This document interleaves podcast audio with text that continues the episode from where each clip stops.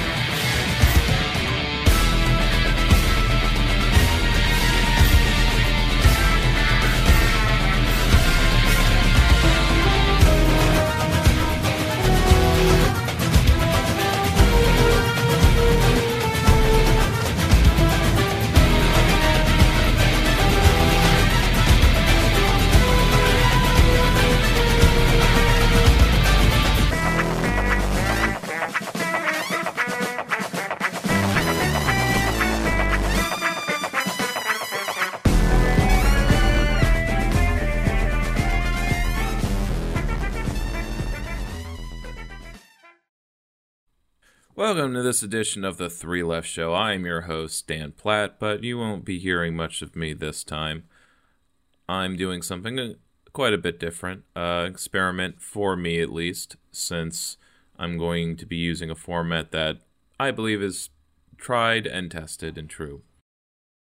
In my college years, uh, I listened to a lot of a podcast called The Best of the Left, which took pieces, uh, video or audio vignettes from various radio shows and programs and splice them together based on topic. And it really does, goes a long way to educating the listener about a various topic from the left, though the best of the left used a lot of uh, sources that were progressive, left of center, certainly, but very rarely radical revolutionary perspectives. I had to go elsewhere, though sometimes I got pulled towards more radical media via the few times that the best of left would use such programs. Um, and as it went on, it did use more anti capitalist clips, uh, mostly after Occupy.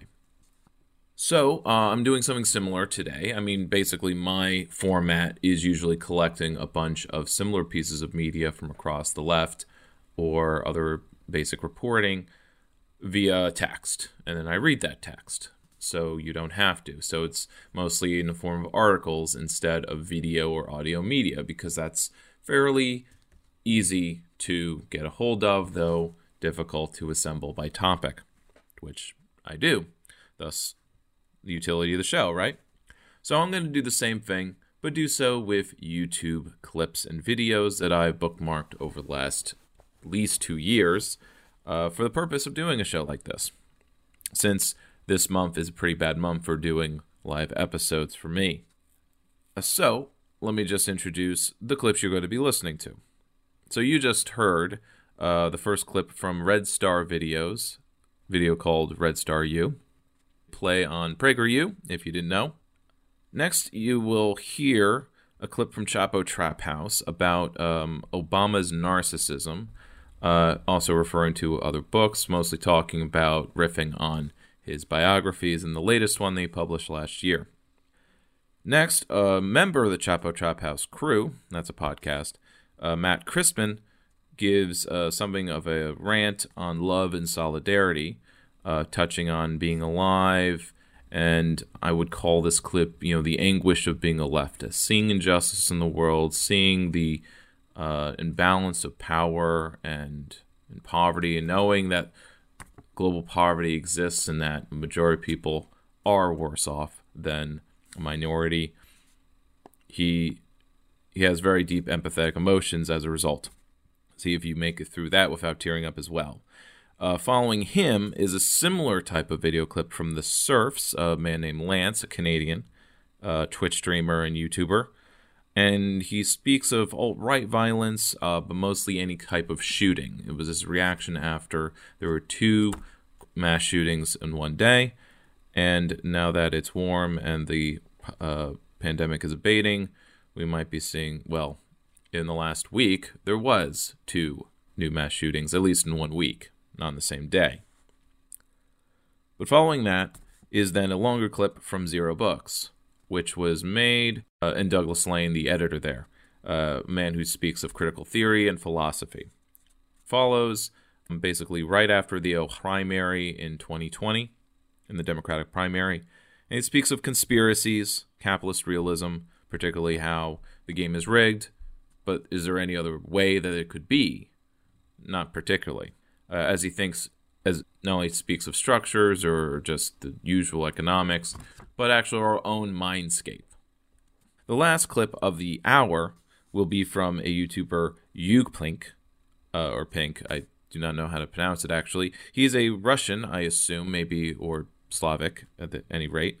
Uh, and he speaks of how equality and modesty, which are two leftist stereotypes, and uh, he goes over that and debunks them. Uh, this kind of follows some of the other clips in that the theme of the inequality, and that is what leftists are truly opposing.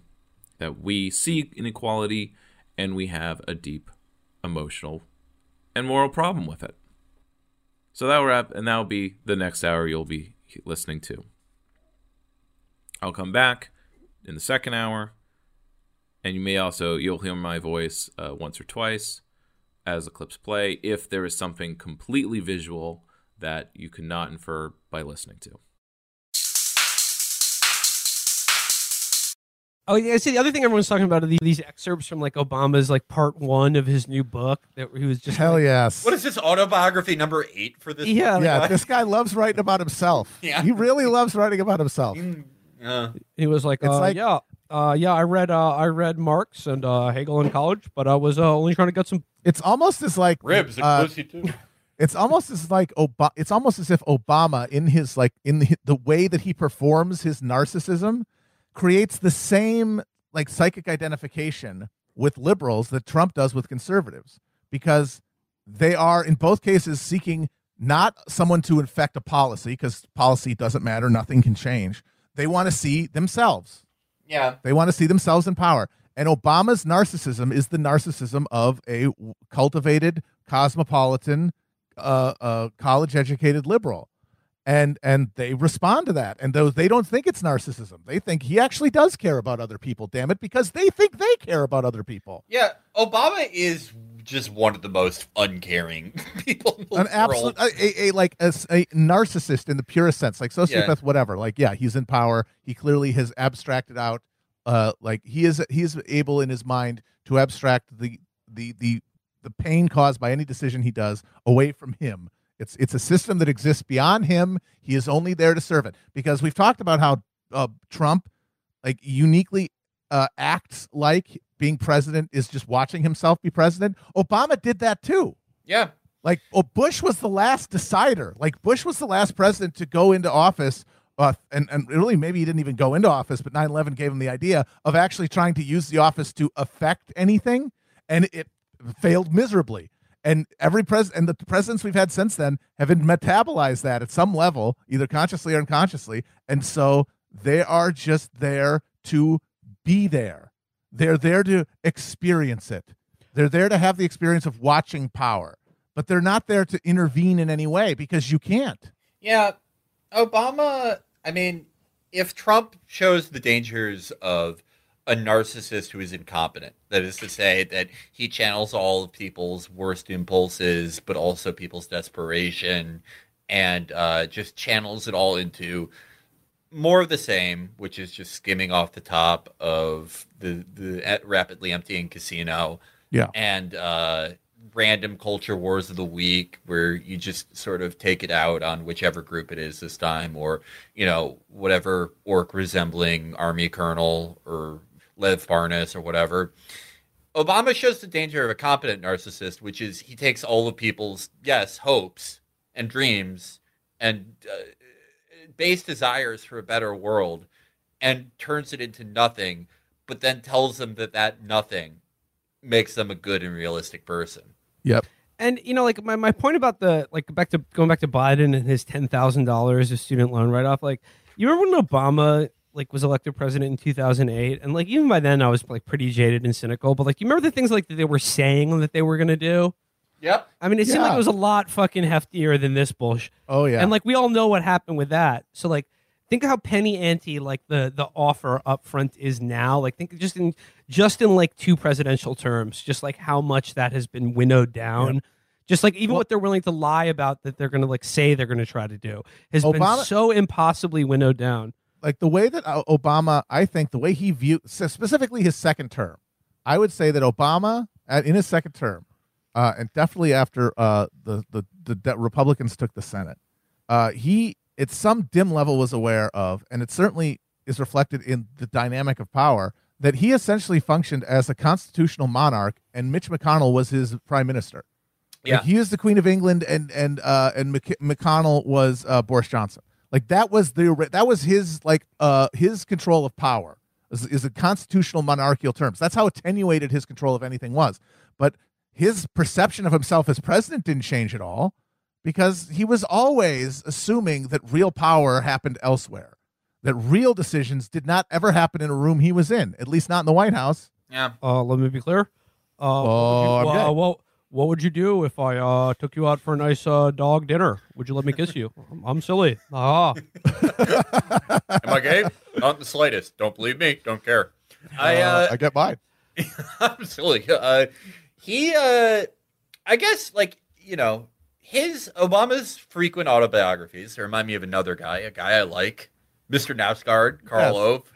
But I, you know, it may it makes me think. Karl Ove's autobiographies, the point of the My Struggle and its endless volumes and pages, they're sort of amazing. They're, in my opinion, they're a deconstruction of the personal essay. They're a flawless, and I thought about this a lot because the detail is so insane that I don't know how much of it happened or that he's recalling exactly, but I don't think that's the point. The point is to create a simulation of a flawless, gapless accounting of a human life that strikes directly against the idea that you can extract meaning from every cultural symbol and event and personal interaction. It's the idea is like, oh, you think like a, a certain like type of guy watches a type of movie and that makes the makes them bad, or like the you know we we should uh, we should litigate some like culture war issue over man spreading and there should be endless just personal essays about people's boring lives that dictate public morality. Here's everything. Here's hmm. everything that has ever happened to me and it's meaningless. Here's the death of my father. Here's my marriage falling apart. Here's me conspiring to drink beers when i was 14 here's me playing my first music gig. Here's you know the birth of my child what does it mean? What is the unifying meaning of this? Nothing. nothing.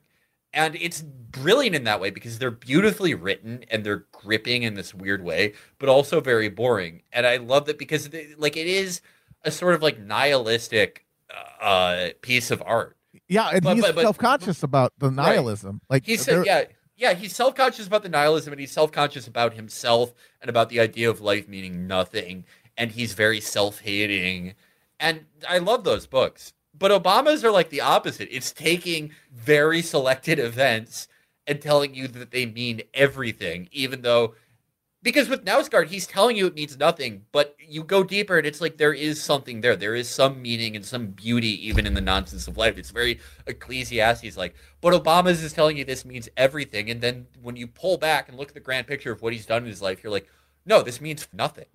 This well, means and he nothing. give he he he gives the game away in that respect because I re- there was an interview with him that came out with the release of these excerpts where he talked about how he fought with his editor to keep stuff in because it's super long and it's only the first half. And he said that there was a lot of detail that he insisted on keeping in that his editor questioned about. And the example he did is that he went apparently in the book he explains how chintzy the layout at uh at the G20 is. Like how they have like shit like uh like pens that you'd get at a at a like a trade show and he thinks that that's important for people. And it's like well no that's important for you eh, because it's part of your endless quest to be disenchanted at every moment because you keep assuming the next vista the next achievement the next thing you participate in is going to fill the hole in the center of you and then it never does and then that's represented to you in things like oh wow these are really shitty pens. And it's like yeah of who gives a shit that only matters to you because you have decided that the sum total of like meaning is your personal growth and so you're just are you are compulsively articulating all the ways that you fail to do that that you keep coming to the mountaintop and being disenchanted and just keep going forward because of your monomaniacal narcissism that powers you just assuredly as it does trump like a goddamn shark that can't keep stop swimming And th- that that that that reminds me of something Knausgaard says. Knausgaard in like the first few pages of book one of my struggle goes, um, I don't like I don't know why this happens, and I'm sorry it does, but like I just don't I didn't cry when my son was born. I didn't like I don't cry when I look in his eyes. Like I'm such a piece of shit. I'm such a fucking bad father. But I cry when I see this one specific painting in the Louvre. Like what is wrong with me? And it's like he's he's doing the opposite where he's like no i've gotten objectively everything that gives you meaning and something in it like it's not registering me with me and something is wrong with me. And my reading of that is that like that just that's can be due to childhood that can be due to just how you grow as a person how you process emotions it doesn't make you a piece. But it's interesting that he puts it that way whereas obama just runs over all these people to get to that summit and is like the pens suck. I've been failed again by the world. All right. the world cannot be as perfect as i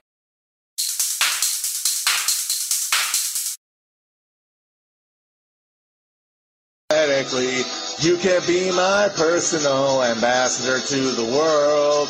And if you're ever less than certain, I will be your Iron Curtain, and I will be your Berlin Wall, and I will never fall.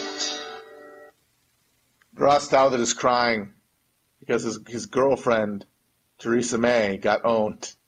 He's whining like the simpering, half-bearded toad that he is. The old gave us Trump.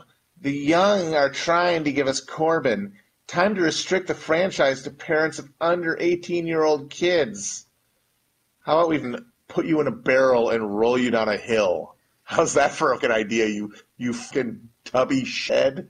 How's that? I got an idea. That's a good idea. I think that's a great idea. I think America would be united behind that policy. You worthless head. I really hate Ross. A lot of people don't hate him. I hate him. I hate him deeply. I hate them all. I really do. I hate the trad cats. My hate is pure in the Alexander Cockburn sense. I really do hate them all. I can't not hate them. Like I look at them, I, I read them, and I don't feel like that kind of like, oh, this guy's funny because he's stupid. I just I want them. I, I hate them. Maybe that's bad. Maybe I shouldn't hate him. Maybe that proves that there's some sort of dark heart within me. You know, I'm like Lenin. You know, give me control of the state, and I'm gonna start doing purges and you know creating the fucking Cheka. But I don't think that's true. I think these people do genuine harm to the world, and me wanting to kill them, and, or at least see them deeply humiliated, is uh, is me standing up for humanity. I think. I hope. I like. I mean, we should all have a chance. You know, people suck, but the people, we all deserve a chance to suck. We all deserve a chance because we get pulled out of the fuck. We get pulled out of nothing. We get pulled out of the ether into consciousness that we did not ask for and that is not under our control. We are given facilities and abilities that are be also not within our control. And then we are set loose in a world where we are going to have a very brief, finite amount of time to love and be loved and to experience and to think and to exist before that's snuffed out. And that is something that every single one of us shares. That is a unifying human experience. That's all we have. We have this brief moment where we are called out of nothingness for a microsecond in the in the span of existence. We're called into being. Beyond without our consent, we're given abilities that we don't have any choice over. And we're all unified by that. And since we all share that, can't we make it a world where everybody who is essentially, I mean, to get, I don't want to get too Schopenhauer but, you know, cursed with that burden of consciousness can at least experience as much richness and love and safety and security as anybody else. Like, how can you look at someone who didn't choose to be born who did not choose their abilities and facilities in this world and say, You deserve nothing but pain and torment until a horrible death. And I deserve everything.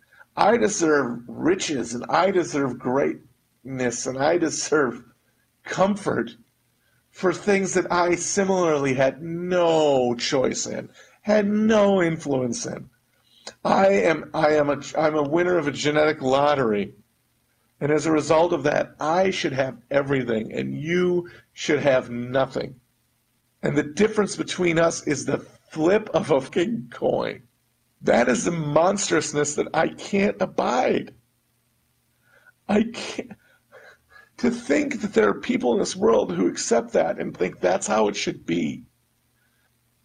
That you should condemn people in millions and billions to torment and agony and death and fear and loneliness because you need to have everything, because you were born with everything. The vile maxim, the vile maxim, Adam Smith's vile maxim. And it's hard to confront because it is so monstrous and so evil. But it's something that your neighbors believe, that your parents believe, that your loved ones believe. It's something that people accept as just the way it is. That is what life is.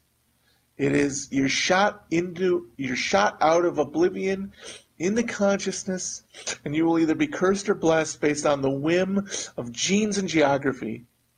And that is that. And be, and the people who say that that is that are, of course, the people who achieved achieved the extraordinary uh, beneficence of luck, and then decide that they're going to ascribe that into the universe and turn that into re- an unmutable truth. But it doesn't. It can't. It can't be like that. It doesn't have to. We have it in our power to make it different. Maybe we won't. Maybe we'll keep burning carbon and killing each other until the whole we all just cook in our own juices. Or maybe we'll break outside of our bubbles of fear and distrust to accept common humanity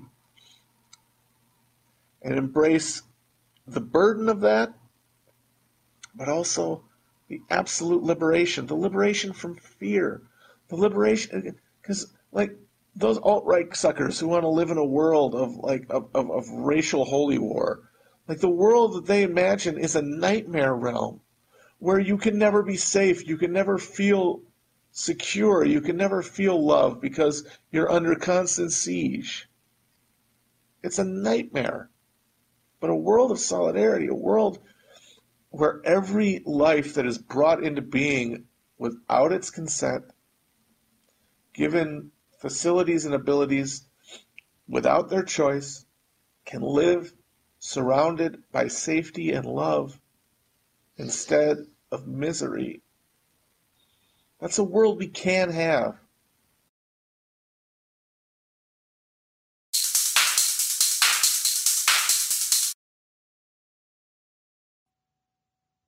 So, so it seems like two mass shootings have happened in the span of 24 hours. And one of the most horrifying things about that is how unhorrified we all are. Because it feels really normal. And it shouldn't. And obviously, I mean, the usual song and dance is happening. We've got people on the liberal side, the Democrats, saying that, of course, we need more gun control. And we've got people on the right wing saying that uh, the root of this happens to be in violent video games, which is kind of new uh, in the sense that it's old. I didn't expect to see that outside of the 1990s happening again. I mean, that's kind of thoroughly been debunked, but you know, here we are. And as far as all this is, it's going to keep happening and it's going to keep getting worse and worse.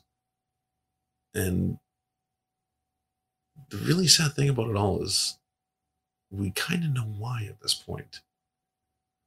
I mean, the United States is such a hyperbolic plutocracy at this point. It's such an incredible concentration of wealth into the hands of the very few. And in just uh, the Trump administration alone, the tax cuts that he has put forth is going to continue to concentrate that wealth and it's going to continue to suffocate the lower classes. And I know this all comes as a surprise in an age where we apparently have uh, record uh, employment, record numbers of jobs, job creations are just skyrocketing. And how does any of that make sense? And what all those statistics never tell you is that salary jobs with benefits, with health insurance, with, you know, God forbid, unions, those are in free fall. What is skyrocketing is temp work, contract work, and of course the app economy.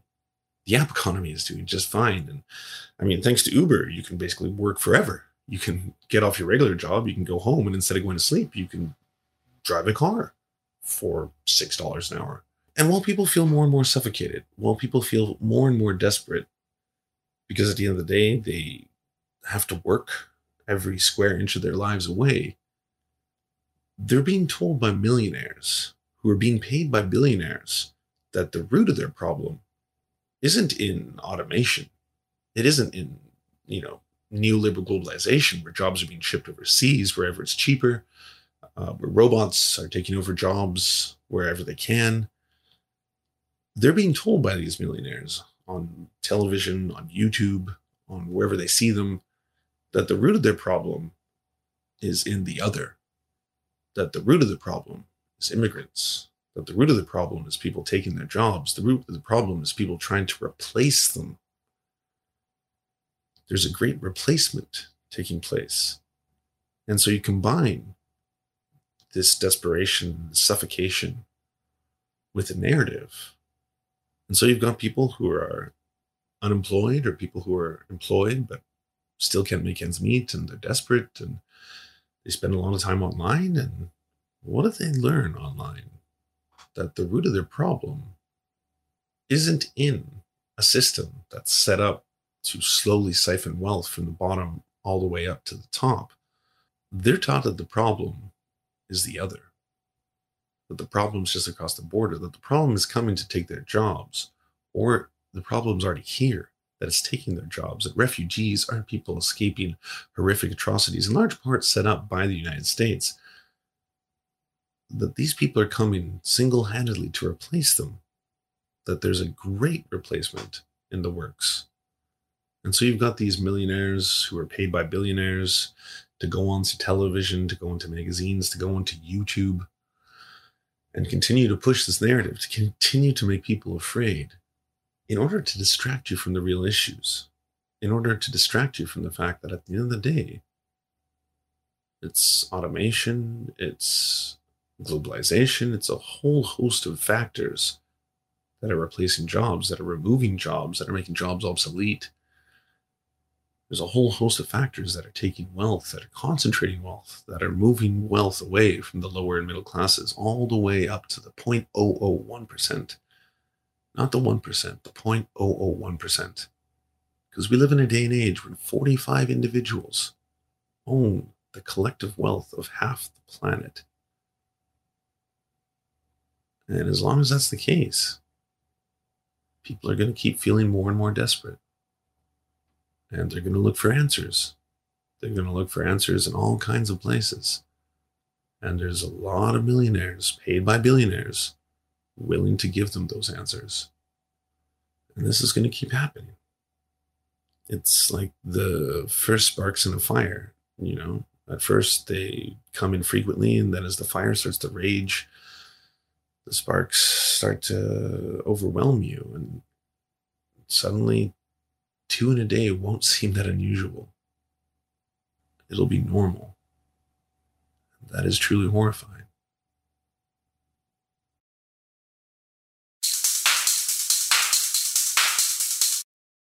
Hello, Zero Books readers. It's me again, Douglas Lain. And in this video, I'll be considering conspiracies and capitalist realism. This version tracks the limousine and maintains President Kennedy and Governor Connally at center frame. This version is only in slow motion. Eugene Thacker has written that the evil demon in Descartes' Meditations on First Philosophy, this idea that there might be a malevolent God who's constantly deceiving us about the world. He thinks, Thacker thinks, that this figure is enough to topple or discredit all philosophical inquiry. But for me, Descartes' assertion, I think, therefore I am, seems really solid, like a knockdown argument. And when I start to doubt the substance of my life, when I start to worry about who I am or how I know my place in the world, I think of Descartes. I think of, I think, therefore I am. However, when I recall my life, when I consider all that thinking that I've done, I find that for the most part, it's other people who've been doing my thinking for me. From the multiple, the multiple conspiracy model, and it makes more sense to me than the idea that there are no conspiracies, which is nonsense because anybody who's ever worked for a corporation, those corporations conspire all the time. Politicians conspire all the time. Pot dealers conspire not to get caught by the narcs. The art world is full of conspiracies. Conspiracy is natural primate behavior. But there is no one conspiracy smart enough to run everything. If there was, the world would start to make sense. The resignation of Troy Price, former chair of the Iowa Democratic Party, comes along with allegations of at least the appearance of cronyism and a comment from Judy Downs, the executive director of the Polk County Democrats, that some of Price's decisions just made it really hard to defend against accusations of cronyism or conspiracy, frankly. Despite the objections of many pundits, it seems clear that the Iowa Democratic Party, under the direction of Price and then Tom Perez, conspired to undermine the Sanders campaign and to fix the results in favor of Pete Buttigieg. While the malfunctioning app can be put down to incompetence, the slow rollout of votes over several days, the decision to release results from precincts that favored Buttigieg first, the refusal to correct errors, even after they were reported on by precinct captains and the New York Times, along with the announcement of a Buttigieg victory on CNN, when the AP, the New York Times, and even the news department of CNN all refused to report a conclusive winner due to those errors, cannot be excused away as innocent mistakes. but are instead evidence of deliberate manipulation or of systemic bias or both. The Iowa Democratic Party and the DNC have both exposed themselves as corrupt, and in the aftermath, it's tempting to fall into the prevailing ideology of American politics. That is, it's tempting to believe in the conspiracy theory version of history. Even though the system is rigged, the dice are loaded, and the fight is fixed, most, if not all, of our problems would remain, even if the Democrats and Republicans were as pure as driven snow. To focus on corruption and conspiracies as the source of our social problems, or even as the source of our political dysfunction, is to misunderstand the relationship between cause and effect. In the case of Iowa, we should ask ourselves not whether the Democratic Party is corrupt, but why it is that the political parties in the United States are designed so that this sort of corruption is not only possible, but permissible or even encouraged. Donald Trump's victory. Donald Trump is not the cause of all of our problems, and we're making a mistake when we act like he is. That's right. He is he is a symptom of a disease that has been building up in our communities for years and decades. And it is our job to get to the harder work of actually curing the disease. U.S. political parties are private associations that can, for the most part, determine, change, or even violate their own internal rules during the nominating process. The U.S. Constitution protects their right. It protects the right of all Americans to free expression and free association.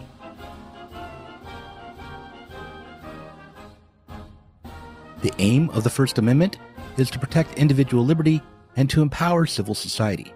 However, a problem arises from this division between the state and business on the one hand and the private realm of everyday life on the other.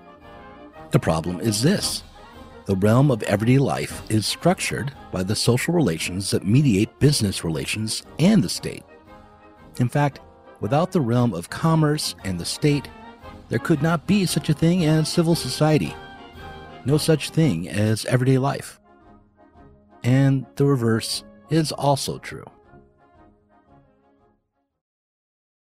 When I was a kid, maybe 13 years old, I wanted to be the greatest American hero. Now, if you remember the 80s, you'll know that I'm not just referring to any American hero, but a particular one. You remember that show, The Greatest American Hero? That actor who played the role? Well, when I consider him now, you think about him in today's lingo, he's uh, sort of a, a cuck.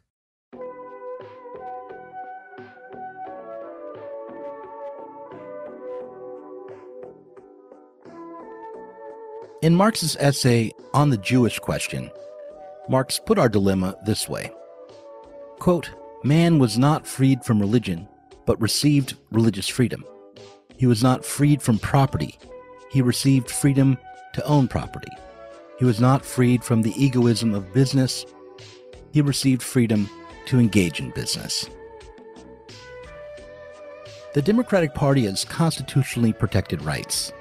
The party has the right to create, change, and violate its own rules for selecting a nominee for president. Bourgeois freedom works this way. In the process of establishing the right to free association, a right that the state cannot impinge upon, the state ends up protecting powerful state interests from those who have been unlucky in business and politics. In our free market society, nothing one needs is free, but everything has a price. In the realm of politics, there are no prohibitions limiting political organization. Anyone can seek power, but to get the power, you have to have either money and or political power from the start or gain favor with those who do. Bourgeois equality requires inequality. Our freedom as individuals requires our collective power be held in chains. For instance, everyone has a constitutionally protected right to free expression, and anyone with an internet connection can potentially reach millions. But the real power isn't in the hands of those individuals, but rather is held by those firms that have accumulated the most capital. I really can't stand Baby Yoda.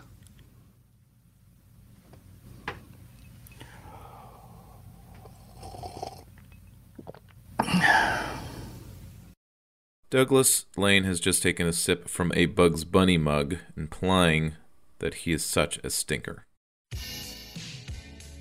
Mark Fisher, in his book Capitalist Realism, described his core concept. He described capitalist realism this way Capitalist realism is not a particular type of realism, it is more like realism in itself.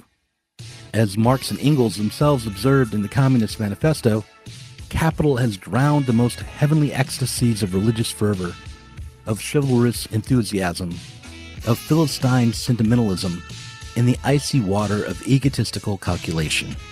It has resolved personal worth into exchange value, and in place of the numberless, indefeasible chartered freedoms, has set up that single unconscionable freedom free trade. In one word, for exploitation, veiled by religious and political illusions, it has substituted naked, shameless, direct, brutal exploitation.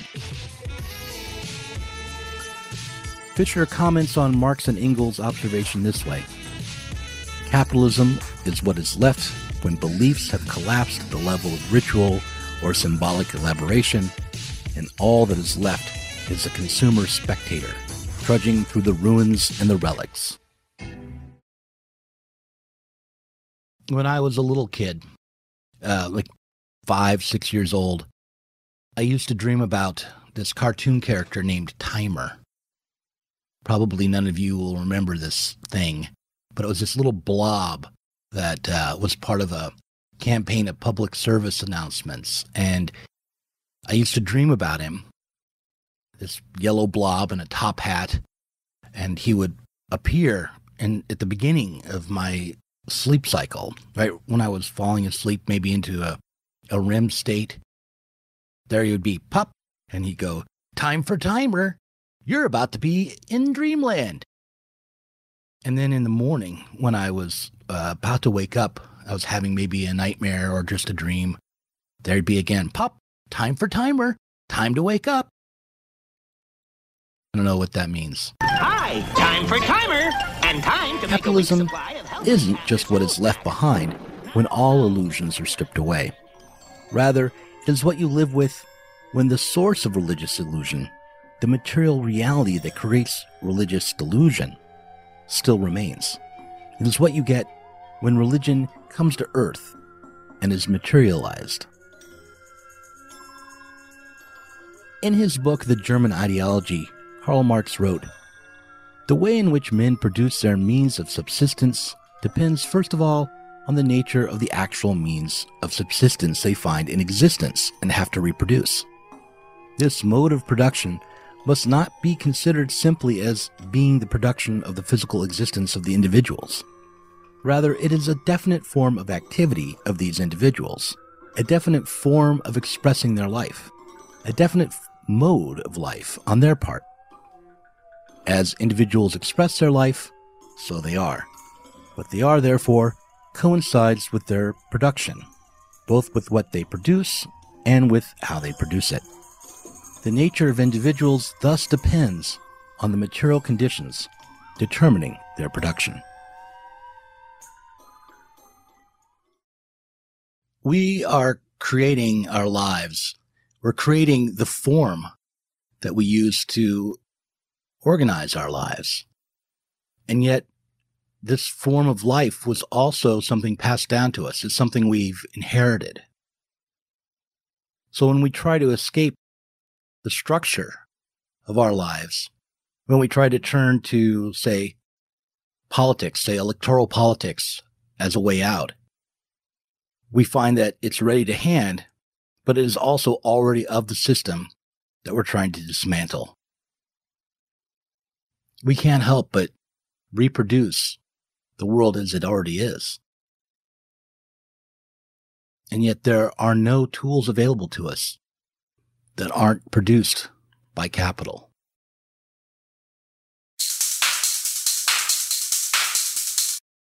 If you're new to this channel, hello. I make videos loosely based around the Marxian analysis of the world, and if this sounds scary to you, then you're kind of at the right place. I usually make far longer, more in depth videos on very specific topics and stay away from broad theory analysis. But I felt like these are points so commonly misunderstood that I needed to give my two cents on them. Here's hoping it reaches the right people. For analysis, which inspired half of this video, please check out Zoe Baker and Kak Philosophy Now Jonas Cheka's videos, which will be linked below. Rarely who can cold heartedly say that the way we run the world right now is sustainable or achieves net positive outcomes for the majority of the world's population. If you've looked around or read more than half a BuzzFeed article this year, you know we are living in a real life example of how the way we have set up the world, defined as capitalism, is incapable of handling crisis. Not because we don't have enough resources, manpower, or will, but because the main thing society is organized around isn't based on human well being, but profit extraction. Yeah, yeah, the cliche criticism of capitalism so typical, I know. Profit bad, helping people good. So, what is it exactly that we left wingers propose? Is it egalitarian equality of all? A world in which we are all happy with what we have. People are of equal height. Race is literally unnoticeable because we're all colorblind somehow. Everyone lives forever and churches are turned into hospitals. A science fiction universe that would be so unbelievable that no one would even sign off a budget on making a movie around it. Everyone looking the same, dressing the same, eating the same, earning the same, and being given the same no matter how much work they do or don't do. Seriously, is that really what people think Marxists want? Do you genuinely believe that modern Marxists, a whole group of people who think everyone around them is missing the bloody point of it all, who consider the liberal and conservative to be as politically literate as a gorilla most of the time, to dream of a world of total unadulterated equality? Let me spoil it for you. They don't. Good old Lobster Man would run in right now and deliver a line only Tommy Wiseau would dream of performing. There you go, they admit to it. They only use rhetoric of equality to set up a society in which they can simply replace the previous elite, the rich, and rule through the iron fists of the party. Well, my Benzos addicted carnivorous crab friend, as lots of Twitter Marxists like to say, please read a book. The proposition of complete equality among everyone is at its core non materially plausible and therefore non Marxist. It's what it is. Egalitarianism's popularity stems from the French revolutionary term liberté, égalité, fraternité, apologies if I butchered that, and it was a term very useful for the time and place in which it was devised. But as material conditions change and develop, and as the newly formed class superstructure grew after the French Revolution, the idea of complete equality became one which lacked universality. What is meant by this is excellently put forward by Marx in a document called The Critique of the Gotha Program. There, a very straightforward but brilliant idea is introduced. Equality can't really be applied to society as a whole, but needs to be looked at on a case by case principle. For example, Maria, who has two kids, and Ivanka, who has none, receive the same wage. A part of Maria's money will have to be spent on her children, and she would therefore hold less usable exchange value, hold less money, for herself, which would indirectly make Ivanka richer, automatically destroying the very initial reasoning of equality. Here's another example. Should everyone be treated equally during a massive flood where certain parts of town were hit heavier than others? Should the same amount of effort and time be invested in saving everyone, or should the ones with the biggest threat to their life be assisted first? As you can see, equality, while useful as a rhetorical ideal, is in its very essence problematic because it is not applicable wholesale, and therefore is not ideologically or materially very useful. When applied to work, it becomes especially problematic. If we equalize how much one earns per hour, then the one who can work longer will inevitably be better off than whoever works less. We might have equalized their hourly wages, but they still end up being unequal. What if we make all the total wages the same? Well, then the one who works more but receives the same will inherently end up with the short end of the stick. This is why Daddy Marx and Engels prefer to concentrate on something far more materially significant, realistic, and generally applicable, known as class. It is by eliminating, or at the very least minimizing, the relationship between the exploiter and the exploited, which exists between owners and workers, that we can come closer to a system in which everyone is playing by the same rules on the same field. I kind of honestly find this ironic and a bit funny because, in a way, Marxists, the very people who are accused of being too utopian with their understanding of so called human nature, are the ones most critical of it, even though they don't believe in it. The Marxist, through the abolishment of class hierarchy as we know it today, does away with the biggest tools at the disposal of the lazy and ill meaning to amass great wealth while the worker, the actual producer of goods and services, suffers. If human nature really is greedy, then shouldn't we try to limit the accessibility humans have to tools that can turn that greed into power?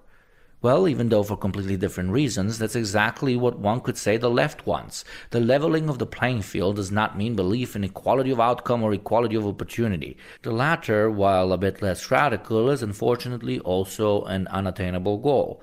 Even in a non class society, people will be born with different capabilities in different regions of the world and under different circumstances, and will therefore never be given true equality of opportunity. Only in a post organic and post material scenario can we even possibly begin to imagine something like this. But that is a story for another time. This brings us to our second point modesty and Marxism. I've been raised by two parents of rather contrasting beliefs in pretty much, well, everything. And therefore, I was exposed to two very different outlooks towards modesty, one which saw great value in it, while the other rejected it as weakness. They were both right and wrong at the same time. I find that modesty towards actions, feats, and successes is a healthy habit to keep. In contrast, gloating over the smallest thing you've done in your life as if you were a babushka talking about her successful grandson will only attract other insecure people who are much more obsessed with uh, appearing successful, whatever that might mean, than they actually are. Therefore, modesty on its own is pretty great. But unfortunately, nothing stands on its own in a world governed by systems and ideologies. In capitalism, the most common form of modesty is seen as a defense mechanism towards your superiors, be it your government or your boss, and that is very dangerous. What do I mean by this? Let's do a little thought exercise. Is it really modesty when you accept the fact that you haven't been promoted at the workplace you've been at for the last five years? Or is it fear disguised in the socially accepted notion of humility? Is quietly looking at the ground while your boss shit talks you. Modesty or fear is letting your partner boss you around your home.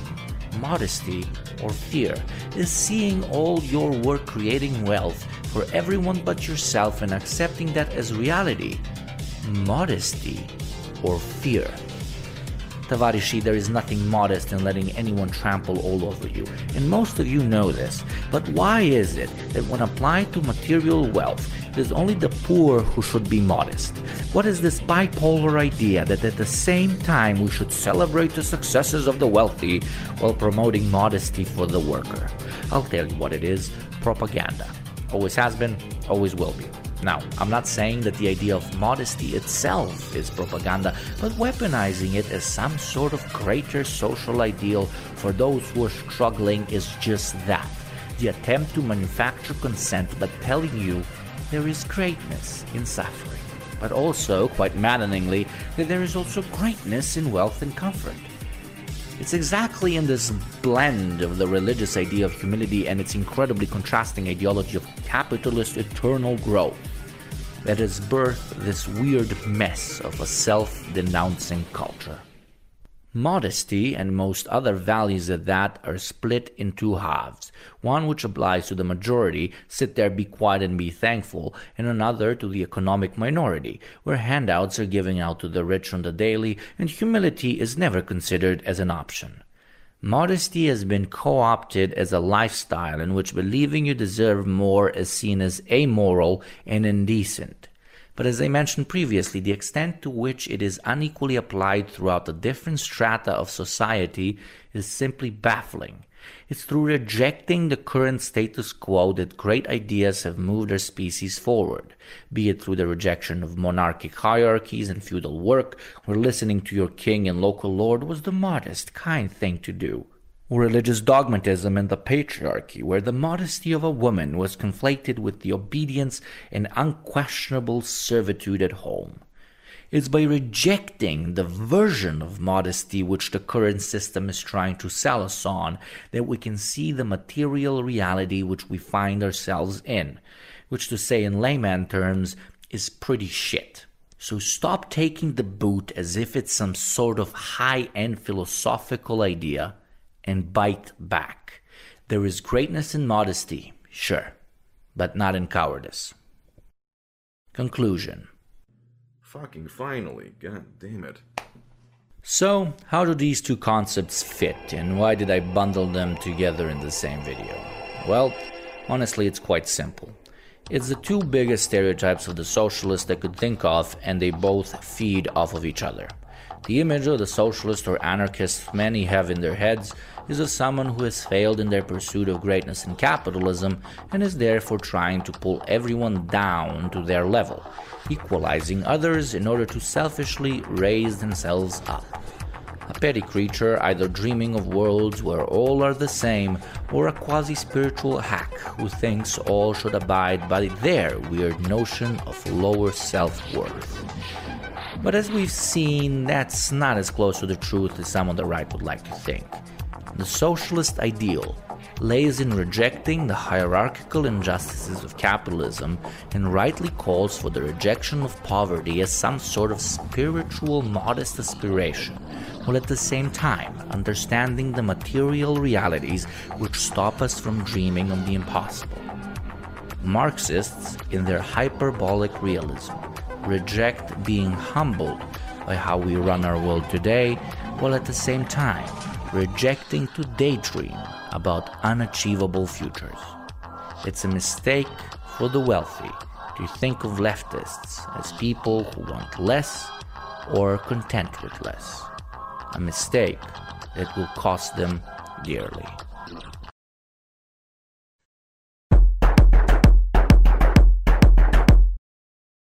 Welcome back to the second half of uh, Dan Platt's Mind Poppers via the Three Left Show, where I'm playing YouTube uh, clips from YouTube from basically a backlog of videos that I've bookmarked over the last year that I thought were really nifty, keen, really insightful in some way.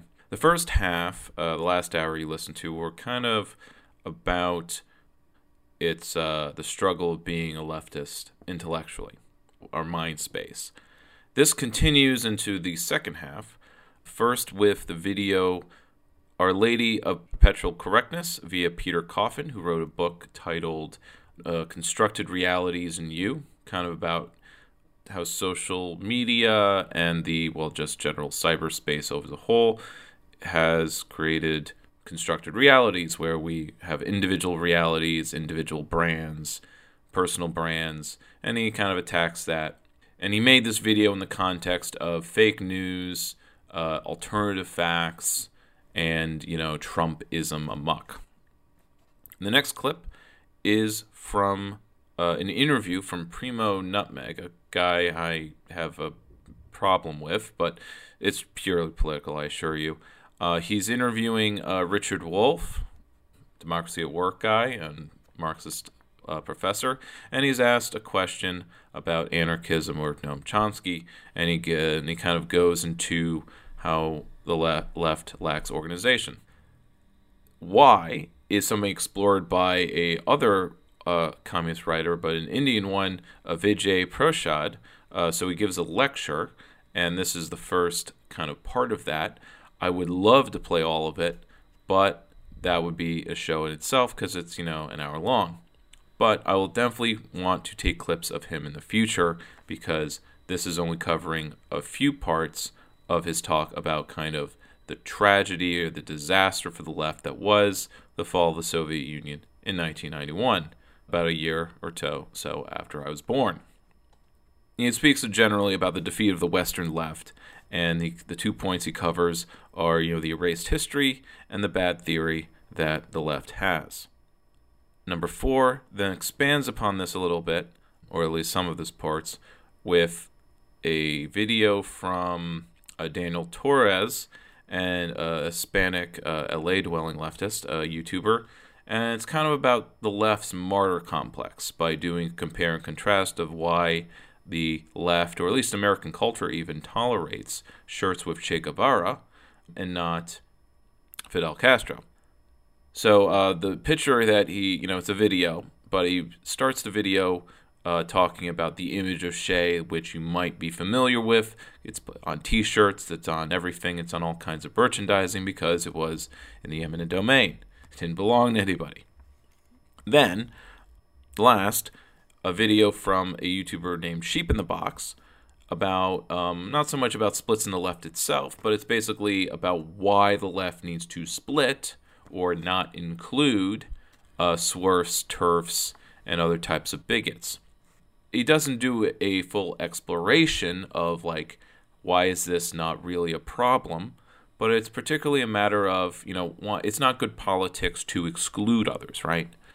But if you are do a radical inclusionary process, you end up ex- excluding other people. So it's really about when you do politics, you are picking and choosing and making a choice about who you're including and who you're not. Some people have more privilege to include or say, I can work with people I disagree with, but they're actually still making a rather choice about who they choose to engage with uh, and do politics with and what that means. So, for no further ado, on with the program. Enjoy, and thank you for listening to the Three Laughs. I'm your host, Dan Platt. Uh, you'll just have the automated bumper at the end on uh, on the show info.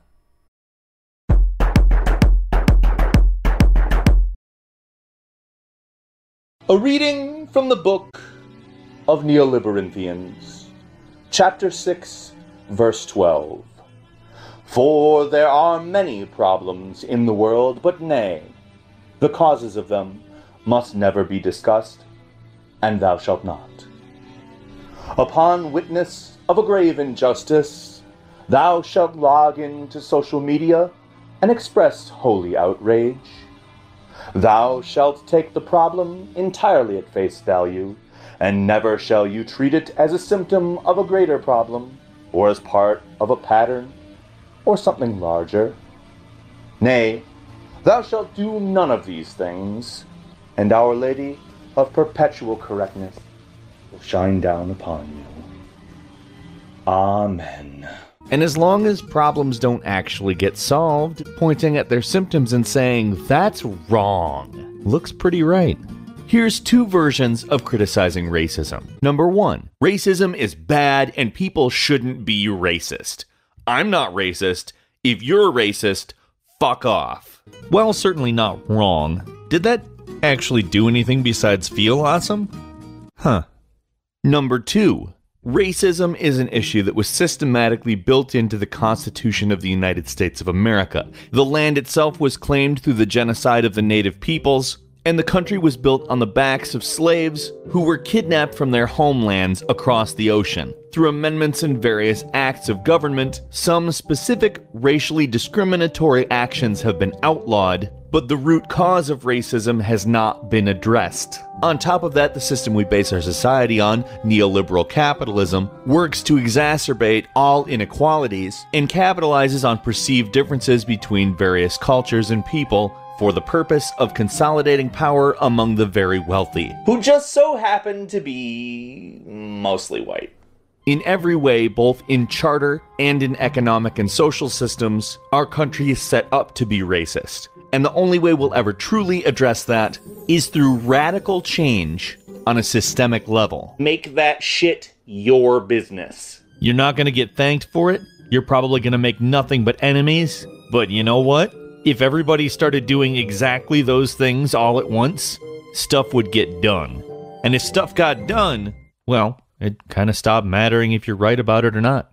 If I wanted to be perpetually correct, someone who is considered an expert and consulted on various important issues when a new incident arises, um, might go with the first one. Method number one is how you're supposed to act. It's how your insular community is supposed to act. It's how the news media encourages you to act and the way they act themselves. In newspapers, in blogs, in television programs, in YouTube streams. All of these nodes are exchanging information at an extremely high rate. The speed is the priority, in fact, and not necessarily the accuracy. All of these nodes consider themselves to be an expert, whether they're a professional, a semi professional, or Larry, that dude on Twitter.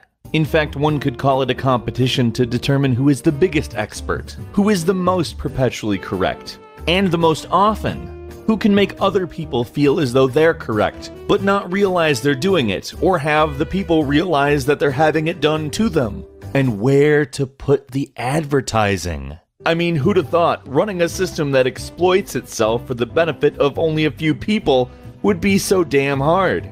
Who'd have thought that managing impossibly large streams of data designed never to actually go anywhere would eventually lead us to a point where everything gets screwed up?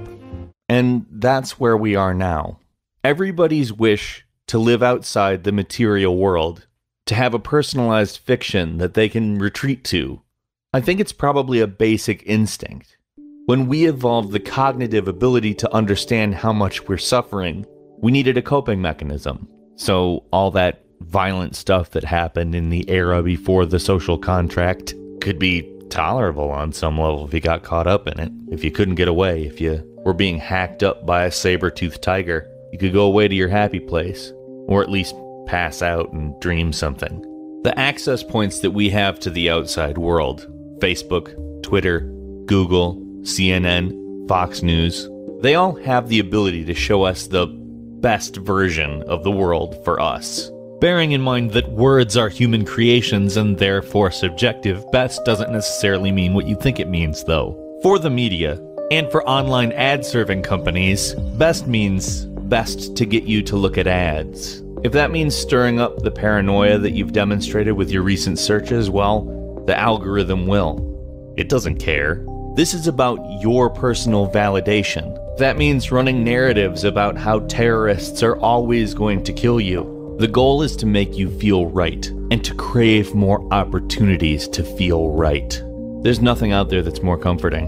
Even in the face of some of the worst things you've ever seen in your entire life, if you were right about it, if you were the one who's been saying it all along, well, on some level, you feel good about things. And you, me, your friends, your family, all the people you see talking on the television, all the people writing all that stuff on their Facebook and their Twitter, all the people posting their opinions to YouTube. We're all doing this. And let me be clear an opinion is a good thing to have. Taking an actual stance on something is a good thing. Having convictions is a good thing. But when you figure out that the concept of fact is a human construct and therefore subjective, that various systems have been established both intentionally and accidentally that take advantage of our flexible perception of facts to exert some type of control. Well, that's that's terrifying. In the early days of the internet, advocates for an interconnected network very much wanted to abolish the systems of power, but the net effect is not that there is no power. It's that information is power. See, the thing about power in meat space is that it's derived from either currency or resources. And you can't just think these things into existence. Resources need to be cultivated, mined, grown, etc. Since the internet is now considered part of real life, and since information acts as real power, why not just make up your own information? It's certainly easier than mining coal or drilling for oil or inventing a new technology. All you really need is a bunch of people who are willing to adopt the information as their own and tie their identity to it, so any criticism of it is viewed as an attack on them as a person, as opposed to questioning an organization or a politician with an agenda. So, how the hell do we fix this shit? Tell me about it, stud. I probably didn't make your chills multiply. I'm sorry. Well, first, there's two words that we gotta get rid of personal brand. None of us are experts, okay? I don't care if you're Sherlock Holmes, or if you graduated with highest honors from an Ivy League school, or you have a massive amount of experience. We're all just people. We can't pretend we're anything other than that. Even the smartest among us don't know everything. I'm a human and I'm coming. We need to accept the statistics being flashed in front of us are most likely the ones that a computer or a program director have deemed best for your eyes. They probably work to confirm something that you think you know already anyway. People have internalized the idea of an individualized reality just a bit too much. In order to attempt a collective reality, that is, one where we have constants that run through all people's experiences that we may one day again call facts, we have to first stop allowing liberties to be taken in measurable or verifiable information. All that amounts to is a cycle of perpetual correctness that establishes no consequences for repeatedly presenting misinformation. If we frame reality as collective circumstances and not as individual circumstances, then we can't ignore contradictory information that is verifiable. That is to say, I don't really give a shit if it doesn't fit the narrative, you have to report it. If we want to pop all of these so called bubbles, if we want to break out of these customized individual realities, then we have to opt in to a collective reality. And we have to work for it. We have to start having material goals. In other words, we need to set outcomes that we're shooting for, specifically a collective reality in which some experiences and information are not relative but rather universal, restoring the social contract known as facts. And then all of our actions need to contribute to those goals. Now, we can't just say facts have to matter and we have to understand what's going on and enact material changes. We have to start acting, and we can't stop anytime soon. The days of being correct are over. We can't think piece our way out of this one. And there isn't a single damn reason to think that you're comfortable anymore. The one vulnerability in perpetual correctness is that nothing is Yeah, somehow in downloading that clip, uh, it didn't. It clipped off the last word, which was certain. The thing about being perpetually correct is that one can never be certain of anything.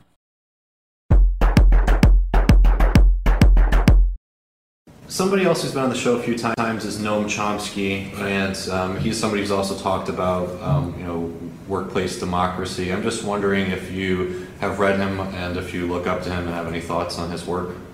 Yeah, I mean, for me, it's a little bit like Bernie. I mean, except for a longer time, he has been a voice of criticism, an alternative, whether particularly about foreign policy, where I found what he had to say very interesting and very useful, but on a whole range of issues.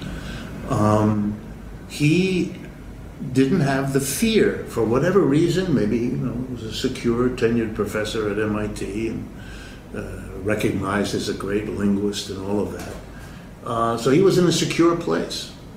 In a sense, I'm a little like him.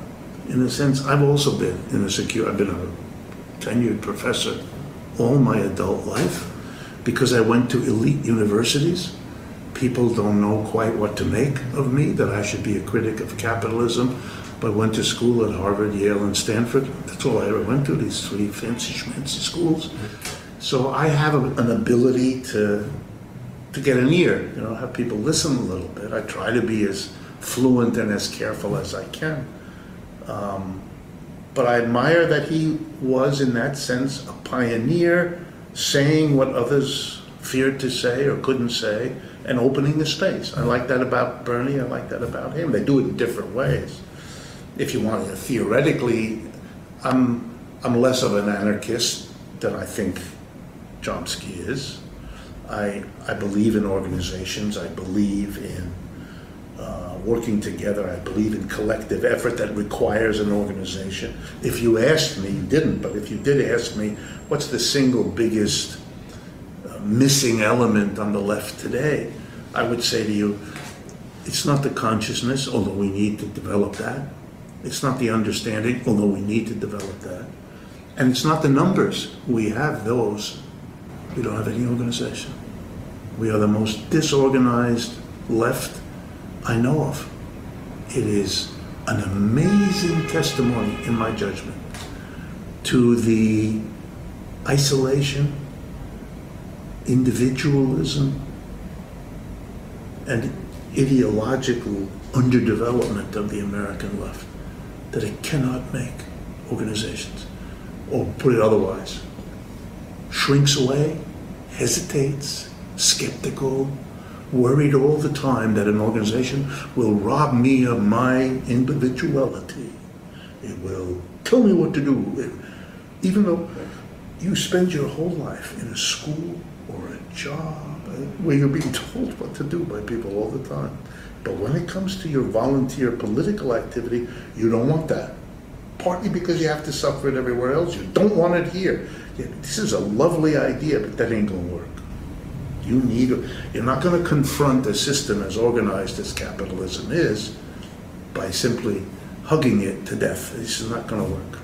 You need organizations. It's possible to have organizations that are not oppressive.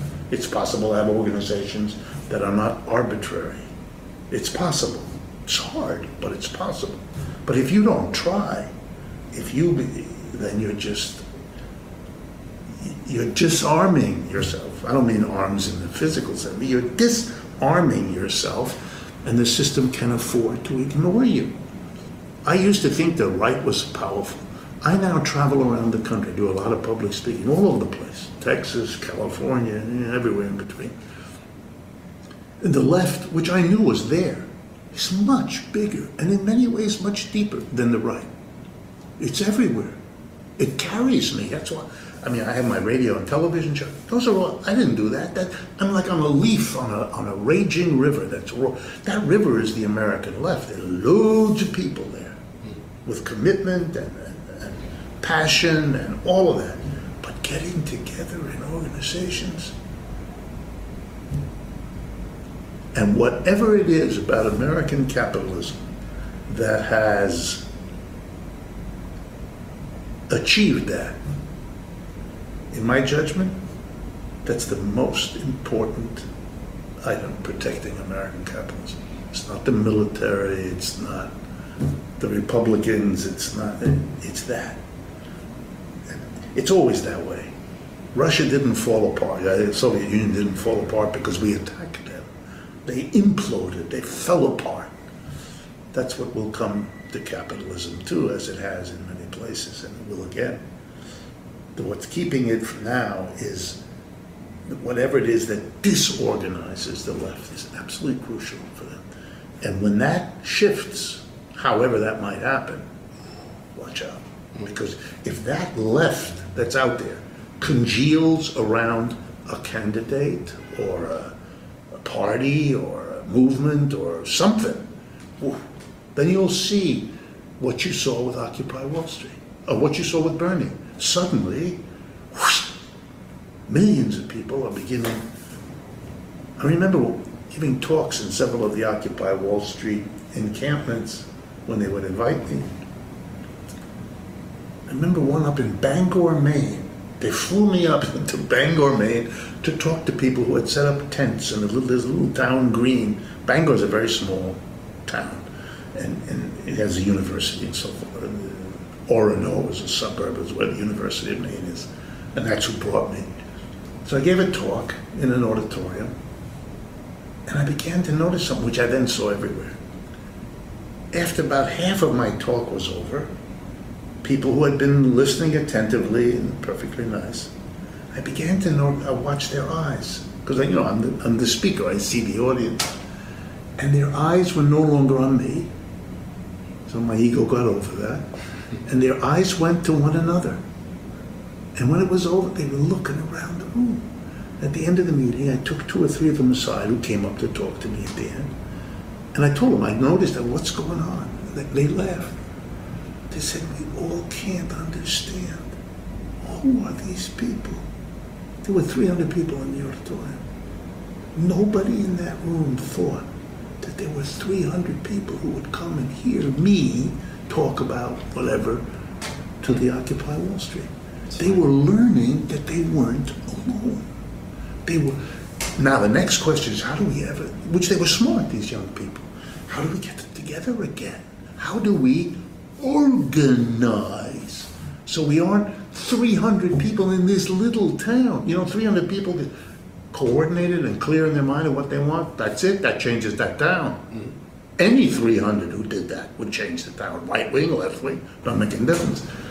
Uh, they all understood in a flash, in a way that no lecture and no book would have done. They, they saw what their problem was. They didn't have an organization.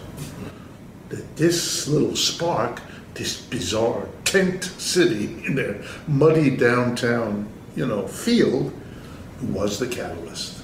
Who would have thought it? You know, it's like chemistry, there's something called a supersaturated solution. You know, a bit about chemistry. If you dissolve a salt in water, it disappears. You just see the water, right? Because the, the crystals dissolve. But you keep doing that, you get to a point where the concentration in the water, which you can't see, but it's such a dense concentration of the salt, that the next little crystal you drop in, teeny piece, just like the others, immediately it solidifies. It, it congeals around that last one. It can't handle another solid and keep its liquid form. That's it. That's the metaphor. You're developing a supersaturated solution in the United States. And the next little thing, we'll all wonder how this little thing could do it. But it's not. It's a supersaturated solution that the little thing transforms. And suddenly you're going to have what you had before. Hmm.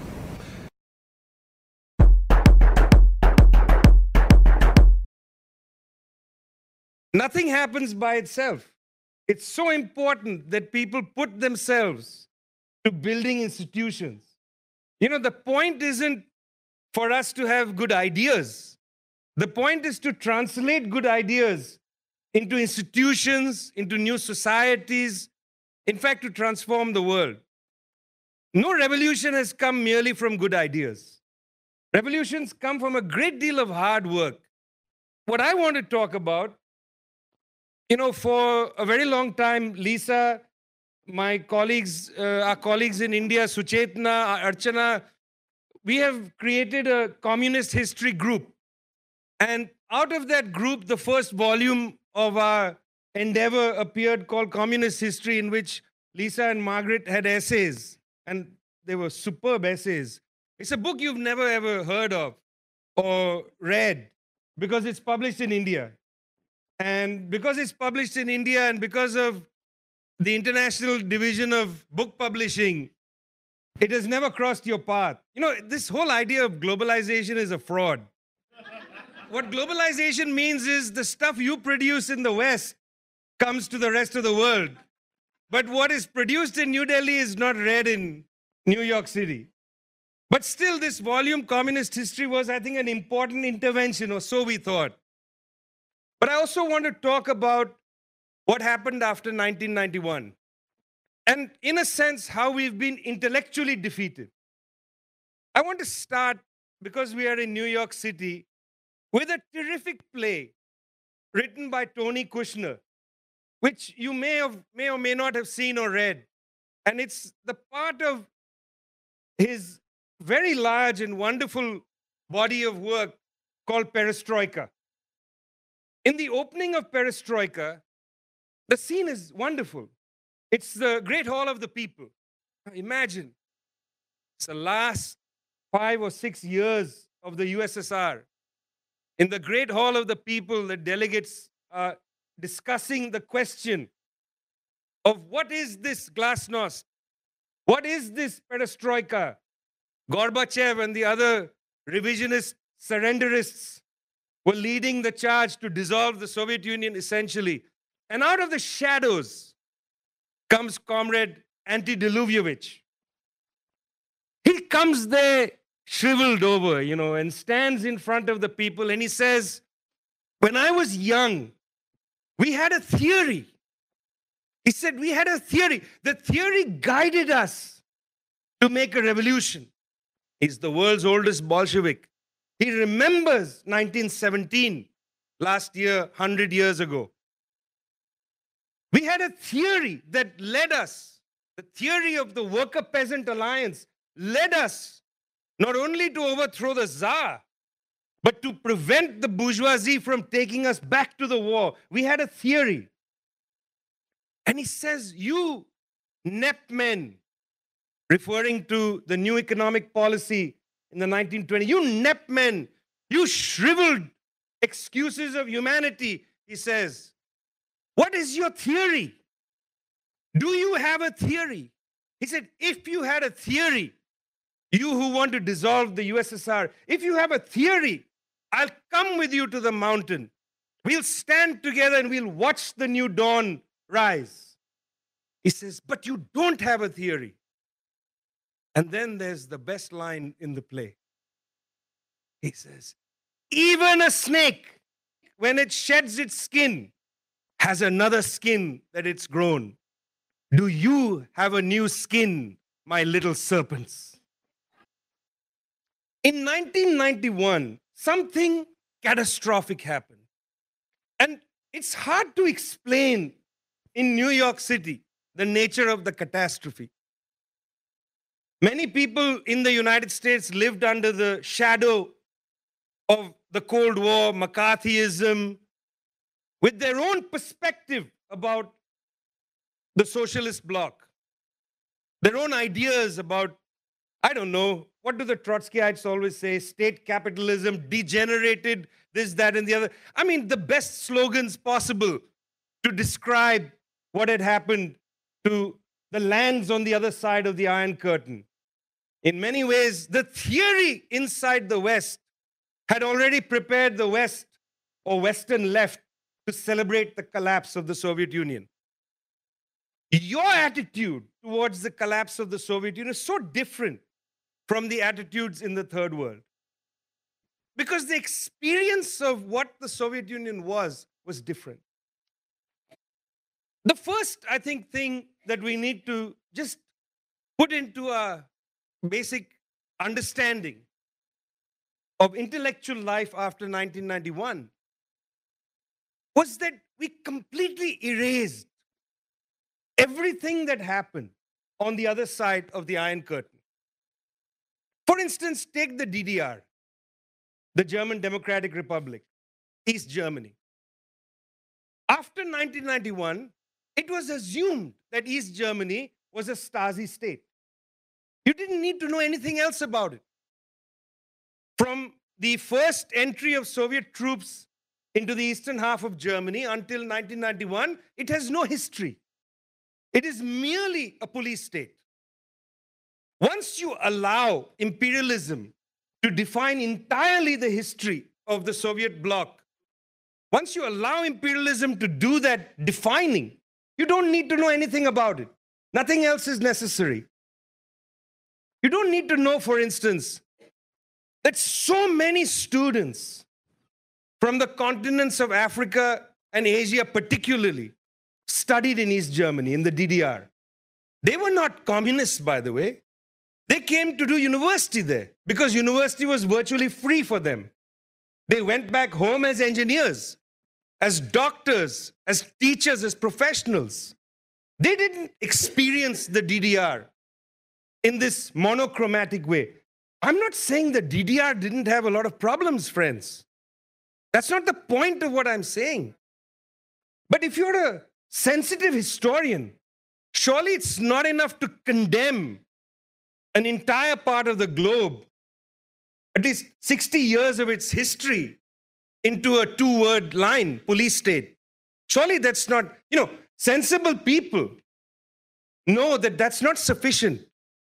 I mean, you want me to have a nuanced understanding about the United States. You want me to talk about labor movements and the civil rights movement and the women's movement. Meanwhile, this country is destroying every country on the planet. You want me to be excised about Russian interference in the American election. Meanwhile, which election has the United States not interfered in? nuance is allowed for the West, but there's no nuance allowed for anywhere else in the world. We're not allowed to understand complexity. So, the first casualty of the defeat of 1991 was the real existing history of everything the other side of the Iron Curtain was erased. So once you erase that, socialism is a real penalty. We can't talk about the fact that they experimented with making societies where houselessness was not a problem. You see, you just walk in this city anywhere, you will see people sleeping on cardboard boxes. It's an abomination. We have to recognize that as a consequence of the collapse in 91, it was not the left that disappeared in the third world, it was the left that disappeared in the West. It didn't even disappear in Japan. The Japanese Communist Party, whether it's social democratic or we can debate all that, continues to have a role in Japanese society. But in the West, the communists surrendered completely. Social democrats surrendered completely, willingly. Where are the parties in the West? They vanished after 91. Some of this was that they were a victim again. If we go back to Comrade Antidiluvievich, they were a victim of Eurocommunism. They were a victim of Browderism. They were a victim of their own illusions you know, which didn't put them at the heart of the working class movement in these societies. Maybe they didn't pivot swiftly enough to deal with the facts of what we call globalization. But certainly there was an ideological and institutional surrender in the West. To recapture that movement is essential. You cannot have a global left unless there is a left in the West. You cannot have global victories unless there is a robust left inside the United States that's smashing this military enterprise. I don't just mean the US military, but arms sales. People in Yemen being killed daily because of US and British arms sales to the Saudi regime. You got to have a strong left in the United States to destabilize the militarism. You cannot build socialism in Venezuela. And some of you will say, oh, Venezuela, so many mistakes. You know, for all the complaints you have about the Venezuelans, what have you done here to destabilize the financial power of the United States, to shut the taps on credit to any country that they don't want to see lubricated with finance? It's not a question of you spending your time judging countries around the world. The responsibility, and I take this from the understanding in Beijing, the responsibility is to build a movement here. That was a major casualty of 1991. You cannot have internationalism, just to draw from Ani's point, you cannot have internationalism based on liberal sympathy. I feel bad for the people of Yemen. You have to have a concrete understanding of the situation, and that concrete understanding today would lead you to put at the center the question of the arms industry and how the United States as a country benefits from selling basically mechanisms of death to people around the planet. Third, intellectual defeat. It's really interesting how in the 1990s, theories of spontaneity arrived as the new explanation for everything. In other words, the concept spontaneity, which in Marxist theory has a very particular resonance, was taken out of its context and began to mean let the people do things. People are doing things. You know, it became this banal idea. Look, they're doing things. Look, they're doing things here. The scholar's role now was merely to point fingers. They're doing things there. They're doing things there. They're doing things there. Why? How? How are they doing things?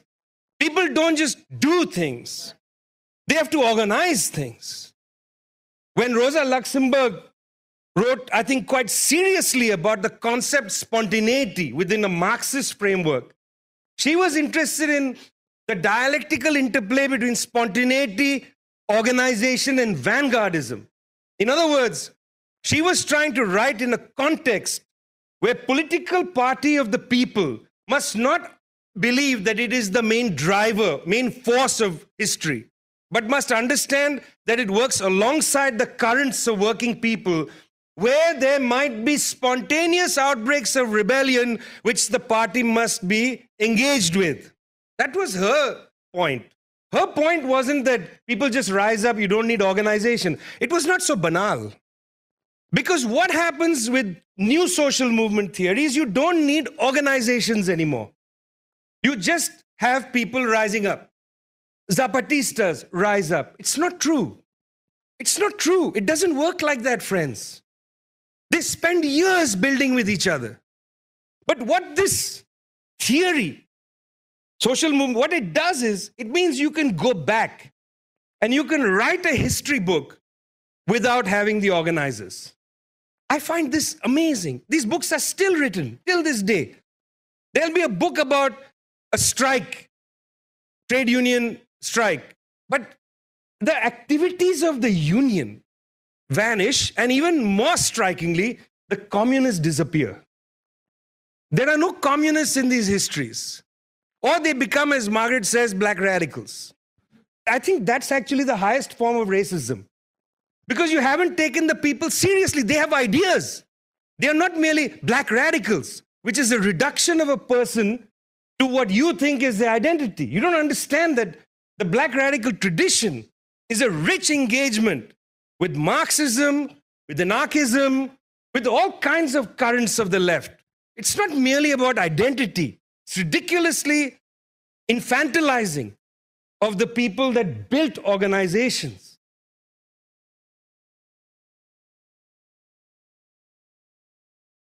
This is Guerrillero Heroico, one of the most iconic photographs of the 20th century. Taken by Alberto Korda in 1960, it quickly spread across social movements across the globe. Looking at the image, it's not hard to see why it captured the hearts of so many people. Here's an attractive, rugged, determined revolutionary ripped from context and space so that it appeals to anyone with a vision for a better world. And the story of the real Che Guevara really lives up to the art. Being one of the founding fighters behind the Cuban Revolution, after overthrowing the Batista regime, he decided to leave his government post behind and fight with revolutionaries across the world. He had accomplished everything he wanted and decided to leave it all behind anyway. The Eternal Revolutionary ended up dying at the hands of the Bolivian army in the thick of the Bolivian jungle. His response to his captors echoed through time. Sé que vienes a matarme. Dispara, cobarde, que solamente vas a matar a un hombre. This translates to I know you are here to kill me. Shoot, coward. You will only kill a man. This is the short romantic history of Che Guevara that's known in popular culture. But his sworn comrade and confidant Fidel Castro hardly gets the same affection. Both men fought valiantly, overthrew an oppressive regime, and changed the fate of the world forever. But outside of Chicano communities, the popular appeal of Fidel is limited. And even among radicals, many criticize Fidel for the shortcomings of the Cuban government. Putting aside any real criticisms we might have of the two revolutionaries, this dichotomy of legacy is a part of a wider problem. We love revolutionaries, but only when they're martyrs. Jones Manoel is a historian and a member of the Partido Comunista Brasileiro, and he believes that this dichotomy has a lot to do with the influence of Christianity on Western culture. And if my audience statistics are correct, and you're a 20 to 30 something male living in the United States, you probably don't think Christianity or the Catholic Church would ever have an influence in your way of thinking, but Manoel would disagree. The Catholic Church is the longest operating institution in the West. No other institution has managed to stay alive for so long with a capacity to disseminate and circulate ideas and concepts through a body of intellectual priests, bishops, and theologians organized within a bureaucracy like the Catholic Church has. So it's impossible to speak seriously about Marxism, politics, subjectivity, culture, and the symbolic field in the West without incorporating the role of Christianity in each social formation, in each specific country, as elements of analysis. Christianity forms the structure upon which culture in the United States is built upon. It influences the tales we tell about ourselves and others. Even if as individuals we're not Christian, it's an ever present force, just like Confucianism in China and Islam in Africa. Now, I wouldn't be the first to draw parallels between Jesus Christ and Che Guevara, but it's a comparison worth noting. We love Che because, on some level, he's a secular Jesus Christ. He's so powerful as a symbol because he died a saintly death. Meanwhile, Fidel's an old bureaucrat, and this doesn't provide the same visceral feelings of affection. But don't let that fool you. Fidel's Cuba is what Che was fighting for, and every single stumbling block, every bad decision, and every error are part of the same legacy. As much as many would like to, there is no separating them. They're the same struggle. Many people might disagree and say, well, Fidel betrayed the ideals of the revolution. If they're socialists, they'll probably point to the mistakes as examples of how what he was doing wasn't real socialism. And I understand why people do this, but Manoel would argue that it's another facet of Christian influence on Western thinkers.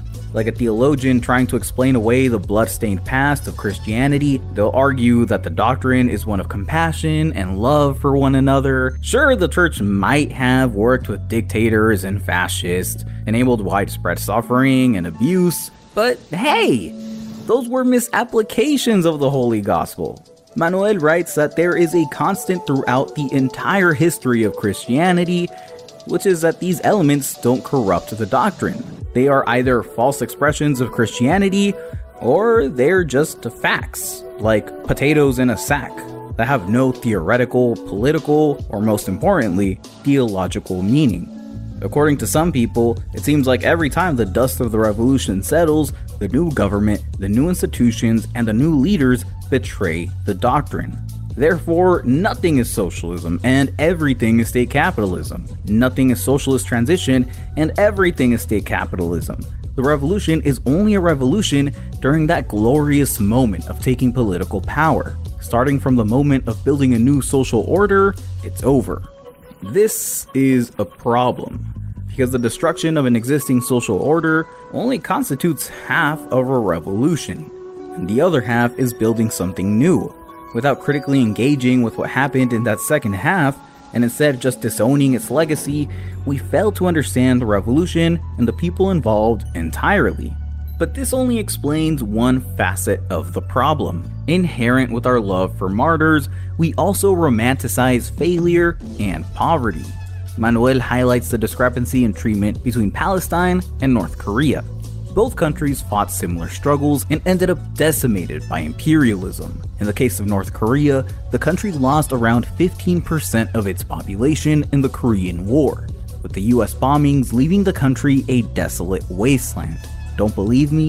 In 1951, Senator John C. Stennis stated, Oh, yes, I would say that the entire, almost the entire Korean peninsula is just a terrible mess.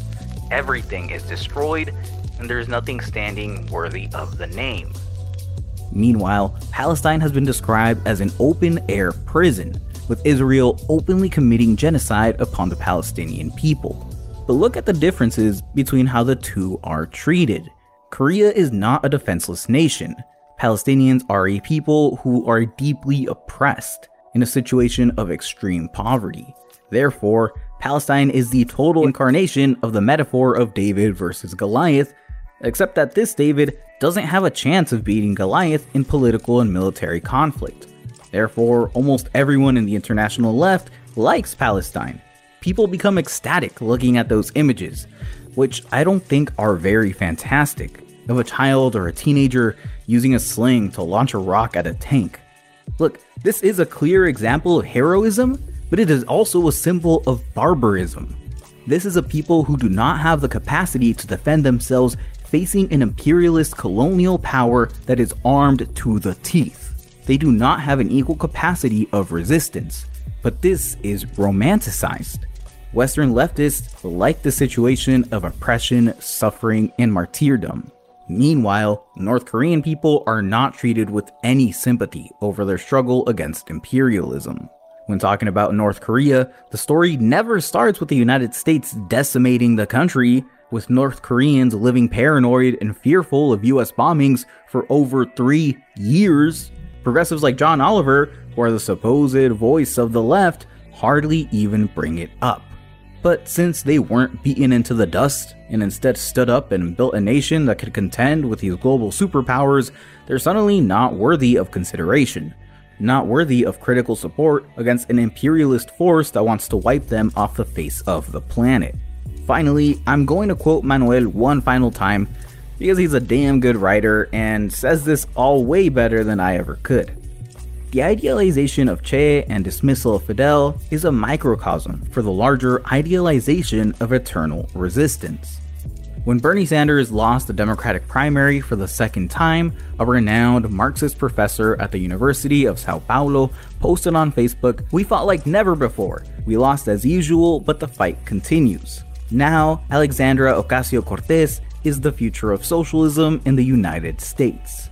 The Marxist logic of thinking of all political conflicts in terms of strategy, tactics, coalition politics, programs, of critically analyzing mistakes to avoid making them again, of hitting the enemy from a political or even military standpoint in order to take power, has simply vanished, replaced by an eternal movement of resistance, as if it were proof of divine grace. The very logic that should be the essence of politics, which is the logic of strategy, is devalued as resistance becomes an end to itself.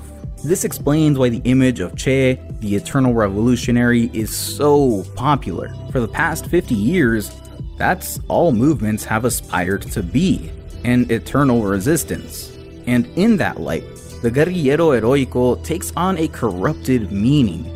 It's no longer an image of representing brave revolutionaries, it stands as a symbol of left complacency a resistance too fearful to take risks, build power, and meaningfully challenge the status quo. No wonder it's been co opted and plastered on anything you can imagine. Eh, maybe next time I'll print Fidel stickers instead of Che ones. Now, if you made it this far, I don't want you to think I'm apologizing for atrocities or supporting men like Fidel, Kim Jong un, or anyone else in everything they've done. But they're just that men individuals who had to navigate the turbulent waters of being the figurehead of a movement and then nation of a million conflicting interests, trying to build a new world surrounded by forces that antagonize them at every single turn. And just like Fidel and Che were engaged in the same struggle, if you're anti imperialist, you're engaged in the same common struggle as authoritarian leaders like Nicolas Maduro of Venezuela or of the Vietnamese Republic. We can critically examine the mistakes of a hereditary monarchy like that of North Korea. We can find that we don't agree with the policies of countries like China, and we can vow to do better than past generations of revolutionaries. But we have to engage critically with the work of movements who have come before us. Because once we start dismissing these struggles without any other thought, then we might as well stop calling ourselves leftists. Anyway, that's the video. I printed out stickers that I'm giving out to anyone who's ever supported the channel with a donation.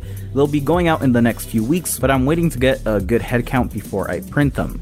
So please, please, please contact me on Twitter or email if you've ever donated, and I'll get them to you right away.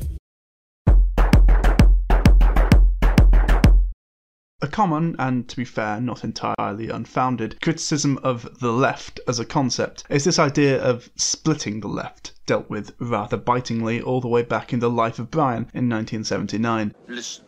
The only people we hate more than the Romans are the Finn Judean People's Front. Yeah. Yes. And the Judean Popular People's Front. Oh, yeah. Split Split. And the People's Front of Judea. Yes. What? The People's Front of Judea. Splitters. We're the People's Front of Judea. And the tendency of progressives to hold one another to such high standards as to be almost impossible to ever successfully unite in a significant enough way to ever really command as much power and influence as the right or centre. One defence of this tendency, and the one I like to tell myself whenever a major left wing personality is publicly ousted from the movement, is quite simply that unlike conservatism, or more general right wing movements, leftism, and especially socialism, is by its very nature inclusive. And so as a result, people who spread or support hatred of any kind must be ousted. In essence, it presents us with a tolerance paradox. In order to make our movement inclusive and tolerant to all, we must necessarily be intolerant towards those who would seek to victimize the vulnerable. However, this approach, noble though it may be, does weakness on the left, because it means that however influential or supportive one might be of leftist politics, any minor infraction or going off script, so to speak, can result in a dogpile which ends with the person involved getting labelled as problematic and essentially shunned within the movement. Hbomberguy, for example, a popular leftist YouTuber, has had a number of these issues which, whilst it hasn't quite diminished his popularity, and I'm still a really big fan, has led to a lot of prominent leftists distancing themselves from him. For example, the subreddit r late stage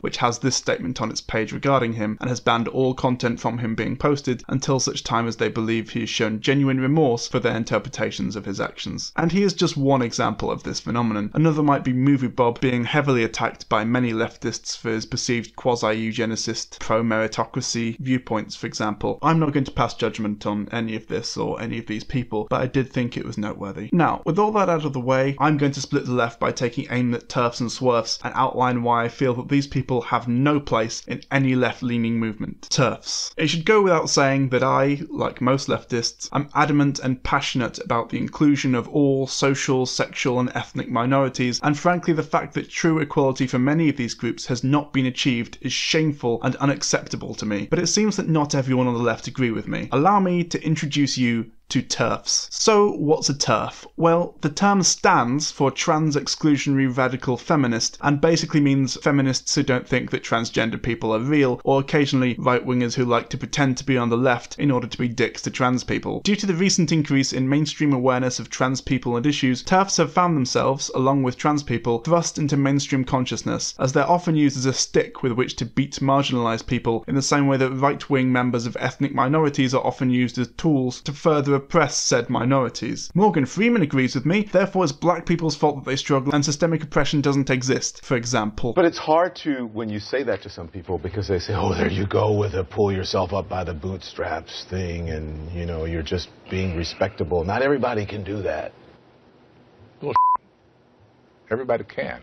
Because, hey, I'm not being offensive. This feminist agrees with me. As Claudia Brown eloquently put it, I'm not King Lapdog. I'm not your token feminist. I'm not your blue eyes white dragon you can pull out and thing when you battle here. Like, Prominent TERFs include J.K. Rowling, disappointing but unsurprising considering her track record in recent years, Germaine Greer, who is just the worst person and the worst feminist I'm aware of, And apparently, people have decided that because I don't think that post operative transgender men, uh, i.e., M2F um, tr- transgender people, are women, I'm not to be allowed to talk.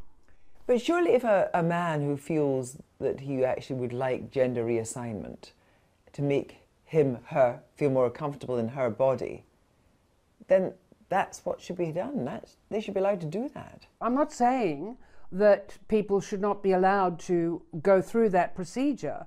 What I'm saying is it doesn't make them a woman. and Laci Green. But their movement has been increasing popularity to the point where Jeremy Corbyn's recent support of transgender rights caused significant controversy within the Labour Party and elsewhere. Quite frankly, I'm not sure what to even begin to say about these people that hasn't been said much more eloquently elsewhere, other than to say TERFs, or to point out that the scientific consensus is that transgender people do exist and that, like sexuality, gender is more of a spectrum than a binary. So, as a result, being a TERF is the feminist equivalent of being a climate change denier or flat earther, except with none of the fun conspiracy built and a ton more bigotry. I believe that TERFs represent a perfect antithesis of what the feminist movement strives for equality. By ignoring scientific consensus and demonizing marginalized people simply to further a radical and factually inaccurate crusade is ideologically no different to denying women the vote because they can't think logically, except instead of arguing that certain people don't have the mental capacity, they're arguing that they simply do not exist, which is honestly a new one on me. SWERFs.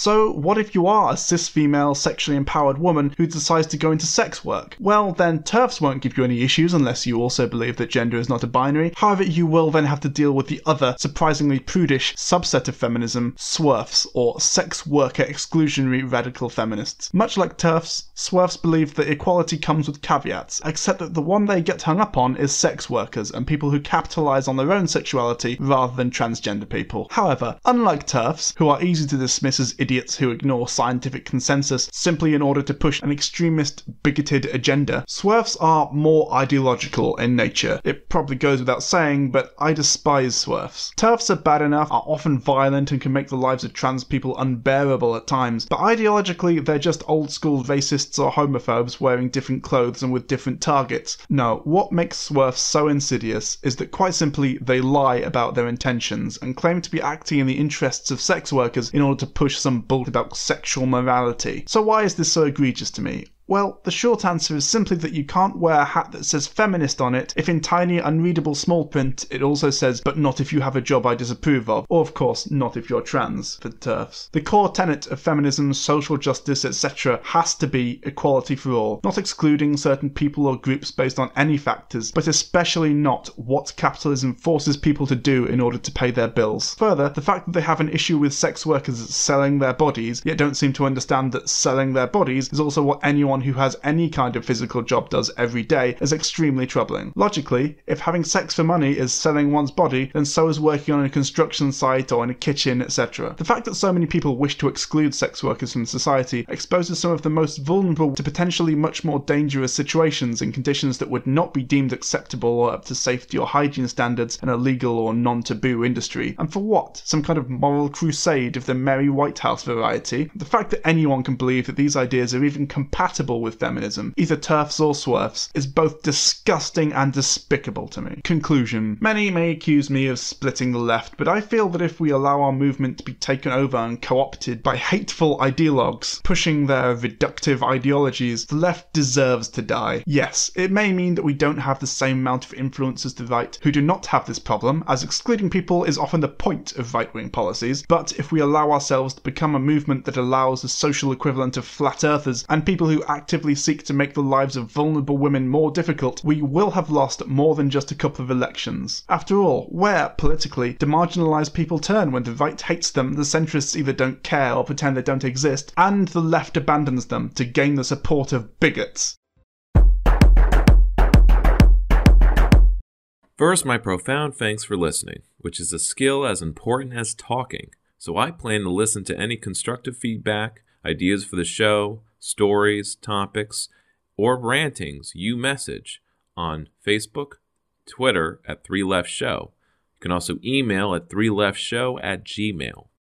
This program is made as a part of independent community radio, so support us materially along with other producers and citizen journalists with a donation or membership to WCAALP at grandarts.org.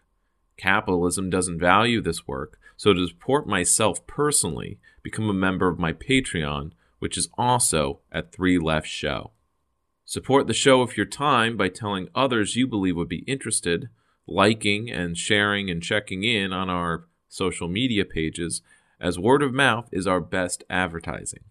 This episode and the last 10 are broadcast on most podcasting apps like Stitcher, Apple Store, and Google Play but a full archive of the podcast, along with links, sources, and notes, are found at 3lefts.news. Of course, the most important thing is to put the ideas, thinking, and projects talked about here in practice yourself. So be well, keep it rad, and keep waving the flags of the three lefts.